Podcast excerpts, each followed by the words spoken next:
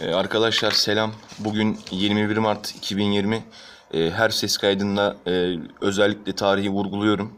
Ee, yine fabrikalarda on binlerce işçi, emekçi, sermaye para basmaya devam ediyoruz. Hem de sağlık ve iş güvenliğimiz hiçe sayılarak. Ee, bugün diğer fabrikalardan ve içinde bulunduğum fabrikadan da çeşitli önlem açıklamaları geldi. Bu açıklamalar yine kendilerini korumaya yönelik açıklamalar. İdari personellere geniş kapsamlı imkanlar sunarak e, bizi fabrikalarda bir arada tutmaya devam edecekler. Uygulama şu şekilde. E, örneğin fabrikada 3 vardiyada toplam 1000 kişi çalışıyorsa bunu e, 1,5 vardiyada 500'e indirerek kendi üretimlerini ve sermayelerini garanti altına aldılar. Günlük 8 saat çalışanlar 12 saat çalıştırılmaya ve geri kalan 500 kişi de yedekte tutulup rahatsızlanan hastalanan işçilerin yerine geçirilerek e, üretime devam etmeye e, karar verdiler.